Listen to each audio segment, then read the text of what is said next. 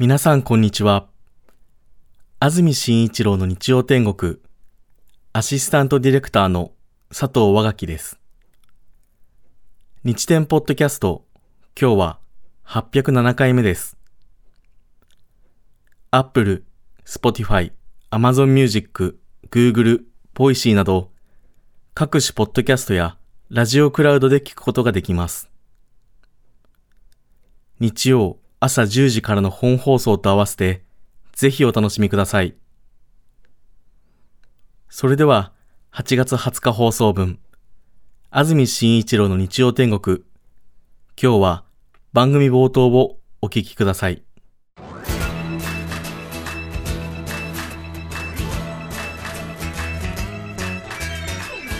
安住紳一郎の日曜天国おはようございます。8月20日日曜日朝10時になりました。安住紳一郎です。おはようございます。中澤由美子です。皆さんはどんな日曜日の朝をお迎えでしょうか。スタジオになります。東京港区赤坂曇り空です。ただやっぱり今日も暑いですね。すでに気温が32度あります。東京今日予想では35度までということです。まだしばらくこの気温が続きそうですので。うーん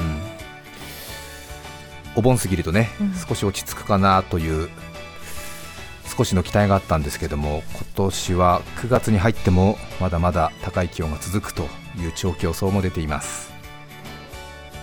そして先週は中澤さんがお休みで夏休みということでしたね。はい。お休みいただきましてありがとうございました、えー、旅行に行ってまいりました。えー。えー、頑張って頑張って、はい。イタリアに行ってきました。イタリア。はい最高の夏休みですね。そうですね。山崎まりさんがよく日曜天国にいらしてお話をしてくださるんですね。はい、ローマ。ローマフィレンツェフィレンツェ。ベネツィアとは行ってきたんです。結構なはい強行で、今ロシア上空を通る航路が封じられているのでフランクフルトで乗り換えてローマに入ったんですけども。あフランクフルトドイツで乗り換えて。はい。はい帰りもそうやって帰ってきましたがえあー帰りの荷物がまだ届きません。ーあそういうことがあるんですえね、えあのロストバゲージしましたね。成田空港で？えっと羽田に着いたんですけどはい。多分フランクフルトで私たちの荷物を載せきれなかったんだと思うんです。なるほど。ええ早く無事に帰ってくるといいなと思っています。それはいつお知らせあったんですか？金曜日に、ええ。あの羽田に着いたんですけども待ってども待ってどもあ荷物が出てこなくて。あそこのターンテーブルでずっと待ってて。待つんですね。それでないと。ない。そうすると手続きに入るんです。ロストバゲージの手続きなさったことありますか？ないです。うんすごいね。大変なんですか？結構大変でえー窓口の人もてんてこまいで、うん。まず外国の方には英語でなりその国の言語でなんとか対応しなきゃいけないし、あの日本人は言葉が通じるからまだ楽なんですけど、はい。い、ろいろ聞かれるんですね。うん。荷物の形状はい。個数色とどんなコロコロがついて、うん。どんな手すりがついてとか。で中身何入ってるかも詳しく聞かれて、で鍵のナンバえーー聞かれるんですよ。えーってことはだから開けられるってことなんですね。中確認必要なのかもしれない必要なのかもししれないですね。それでまあ伝えるしかないですよね。はいまあ、私たちは帰国したから家に戻れば荷物は何でもあるのでいいですけど、今ついてこれから日本の旅行をするっていう方たちは、何日か何日まではここのここにいるここからここはここにいるって言って日本を周遊するわけなので届いた段階でどこに送ってほしいかの手続きも必要なので本当に大変だと思いました。そうですよね。戻ってきたね、うん。自分の国に戻ってきた時だとまだなんとかなるけれどっはい。ていうことですよね。ねえ想像はするけどあこんなに大変なのかというふうに思いましたですね。意外にねうん、なくなるらしいですよね。そうですね。うん、ま私たちは特に帰りがフランクフルトで乗り換えが1時間しかなくて、はい。自分たちも走って飛行機、えあの乗り換えたので、まあ、荷物は間に合わなくて当然だったかなとも思いながら、うん他にもあれですか？同じ便で帰ってきた人で？あ荷物ないっていう方が？そうなんです。窓口に3 4 0人溜まってるっていう。そうですか。じゃあええきっとあれですね、ええ。一つコンテナがええ。載せられなかったのかもしれないですそうねですね。イタリアのいい話はないんですか？イタリアのいい話はいっぱいいっぱいいっぱいあるんですよ。ええ。ええ。本当にね40度を超えてたっていう風に聞いてたんで、7月中はあの保冷グッズをもうん。う、うん、ありったけ持ち込みまして、ええ。ええでも夜は寒くてやっぱカイロも必要だったなと思ったり、はい。あとはやっぱりすっごい太っ腹でうん、気にしないので誰がですか？イタリアの方たちが。はい、あのちょっと寄っかかったりしていたこのえ。石像が昔エジプトから持ち帰ったもの、うん。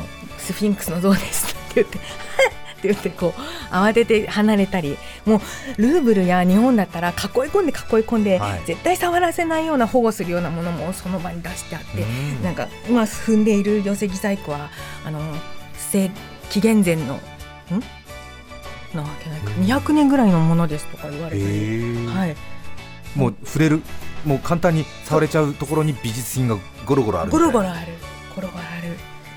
し、本当に気にしないんですね。いろんなタイルも普通のタイルも壊れたままだったり、うん。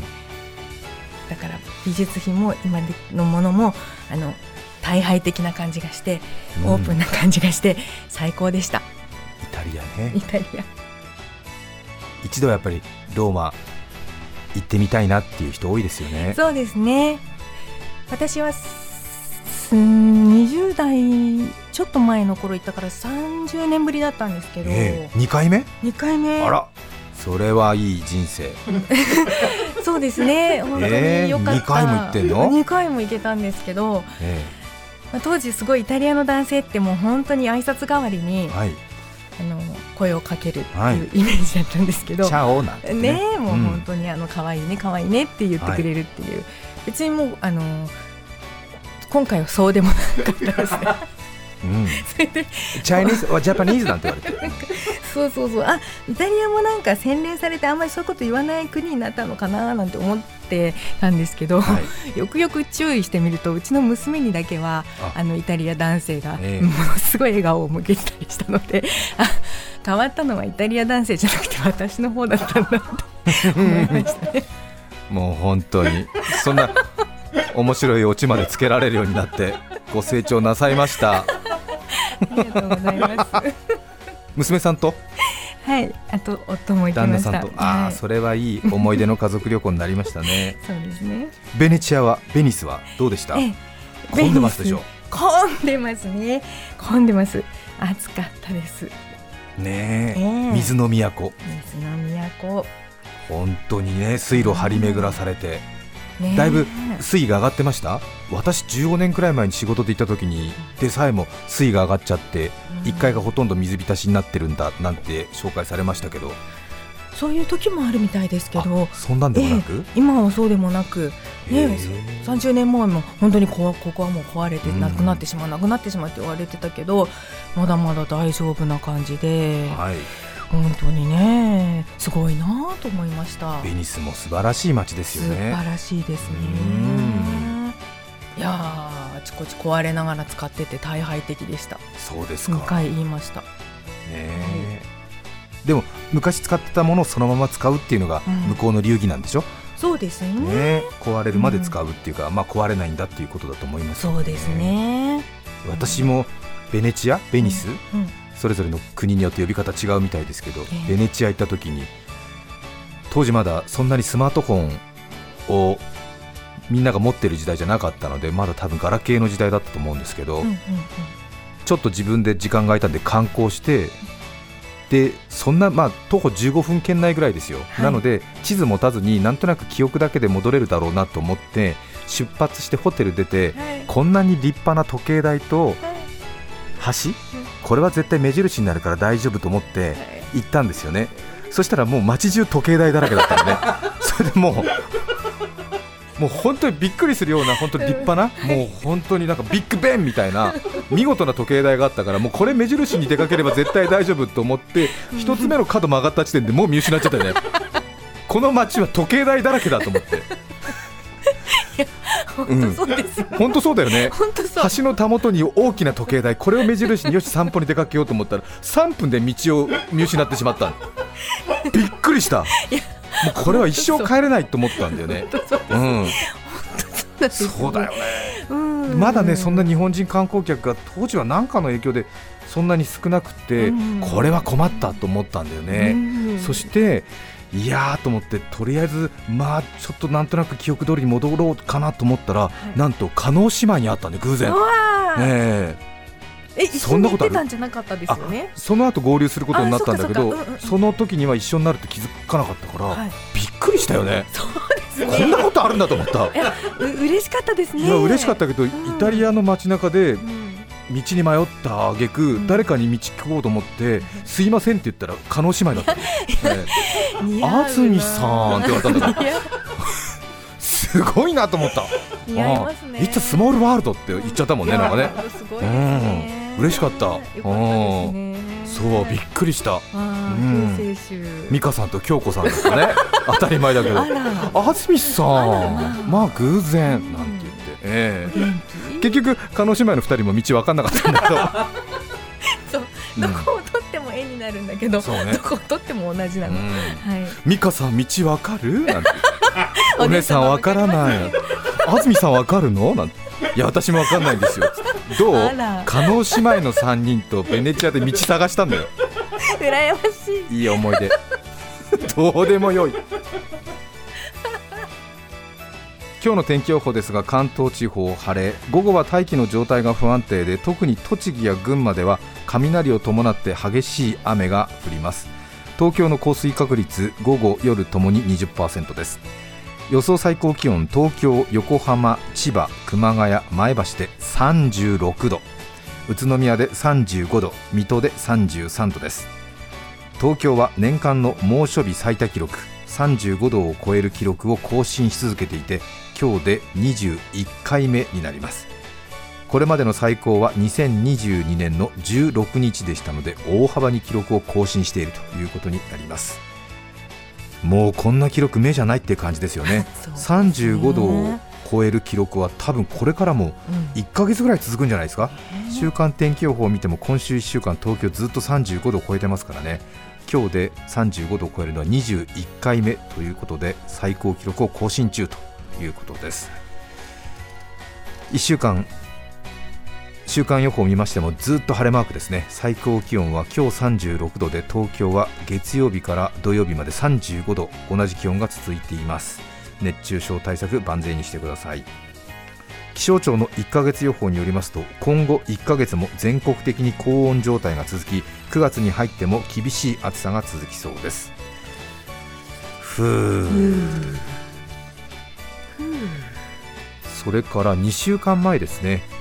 8月6日の放送なんですが皆さん2週間前なんで覚えてると思いますがロサンゼルス在住の男性の方ヒッキーさんからメールをいただいていました2週間前の放送でも紹介しましたがもう一度紹介したいと思います、今アメリカの日本人向けチャンネルで「あまちゃん」を再放送していまして毎日録画して家族で懐かしみながら楽しんでいます。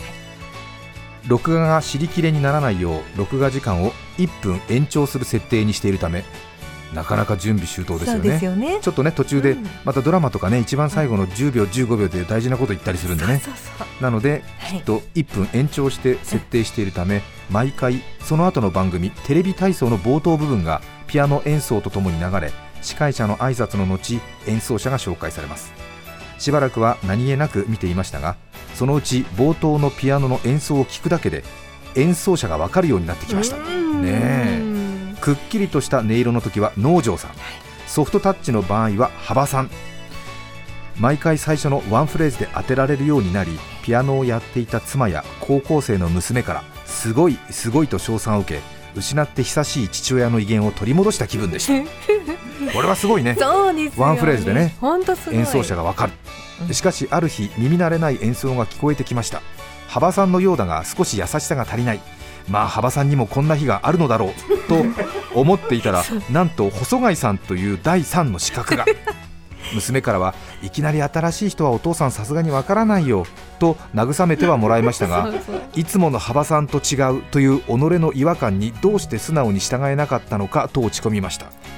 翌日からは気を取り直し演奏者は3人いるという前提で耳を澄ませましたが細貝さんは前日の2人より出現頻度が少なく、2週間に1度くらいというのが余計に私の決断を迷わせるのです2ヶ月の鍛錬を経最近ようやく3人をほぼ間違いなく当てられるようになりましたが逆に家族の方はすでに冷めており娘は一別をくれることもなく自分の部屋に戻っていきます。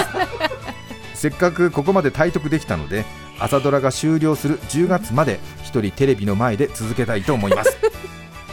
ねえ。ロサンゼルスのヒッキーさん。ね 頑張り屋さん、え在外邦人向けのねええ。日本人チャンネルまあ主に NHK の放送をうん。再放送していたりしますけれどもね。ね。やってるんだね。えうんでもすごいね。というお便りを紹介したんですが。えそうでした。なんと続いて紹介するお便りですが。前略8月6日の放送ロサンゼルスからのお便りを番組で読まれていましたね私はその中に出てきたテレビ体操ピアニストの幅茂美です。知人から連絡がありラジコから聞かせていただきました。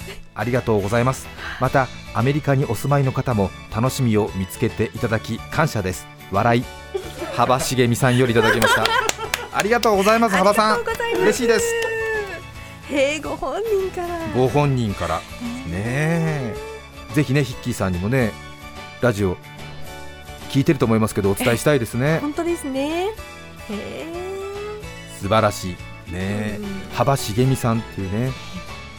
名字は漢字で走り幅跳びの幅。茂美はひらがなでお書きになるようですがもうこの方はラジオ体操のピアノ伴奏もされていらっしゃるということで1980年頃からラジオ体操を担当しているということでもうテレビ体操もラジオ体操もピアノの伴奏をされていらっしゃるということでミュージカルの作曲や制作なども行っていらっしゃるということですけれど、まあ、テレビ体操もそうですがラジオ体操なんてもうね体操指導の方の声ともうピアノ演奏のあの伴奏のね音色だけでこう形作っていきますからね。ものすごい表現力ですよね。このヒッキーさんがねええ。引き出しだけで弾いたそのワンフレーズだけでわかるっていうんでですからね導入部だけで、うん。ということですね。いや幅さんからご本人からメールいただきました。ありがとうございます。ありがとうございます。ね嬉しいですよね。本当にうん。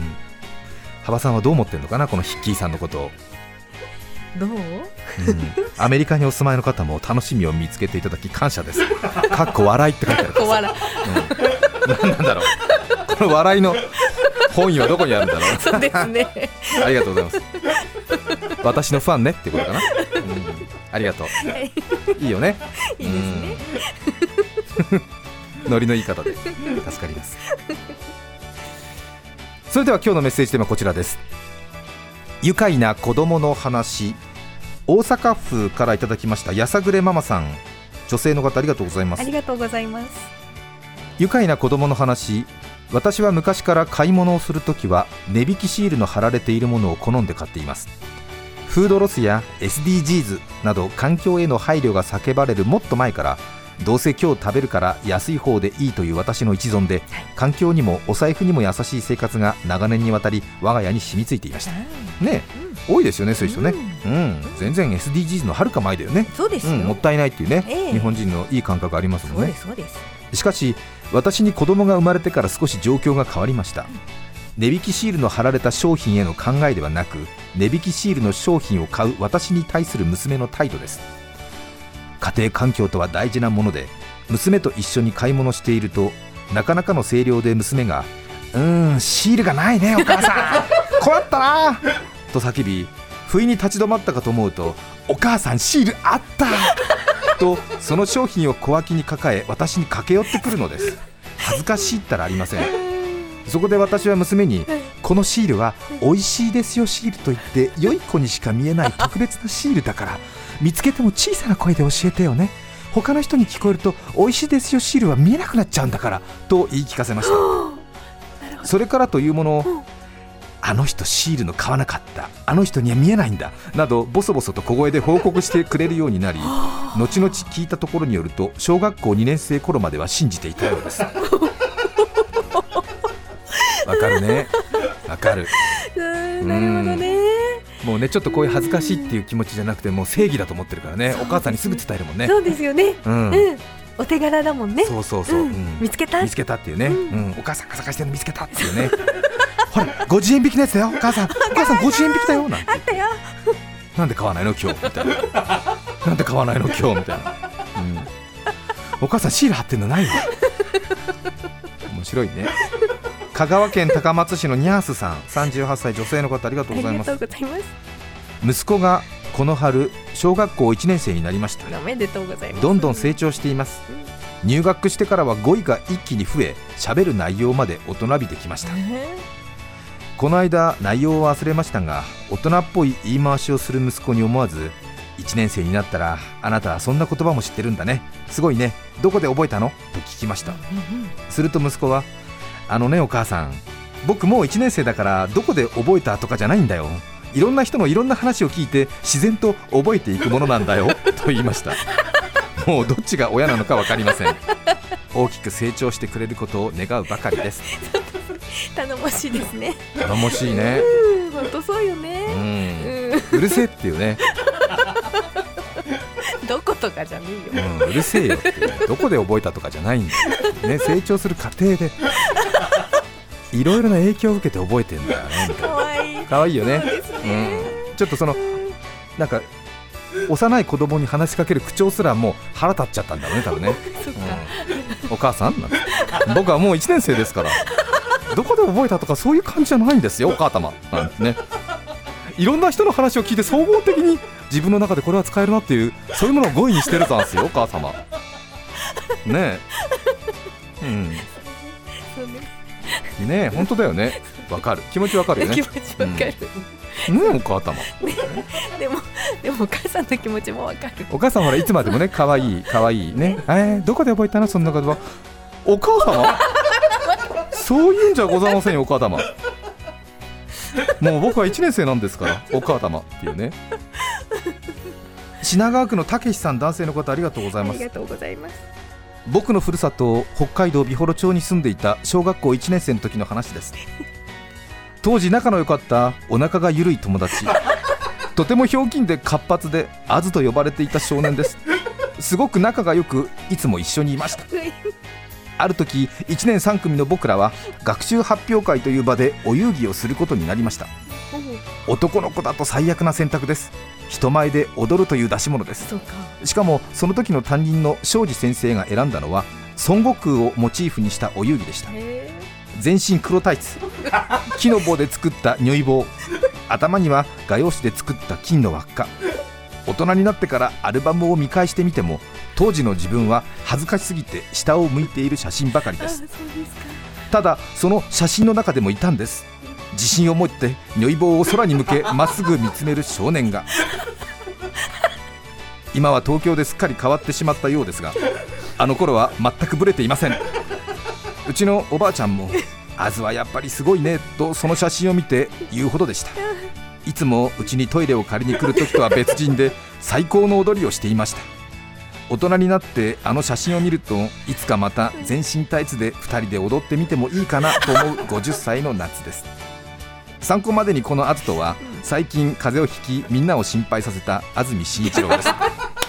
たかしくんありがとう。ありがとうございます。私の小学校1年生美幌東洋小学校1年3組のクラスメート。たけしさんも50歳おめでとうございます。ありがとうございます。たけしくんねまだね40あもう50か。そうですね。ううん。んまあそんな過去があったんですね。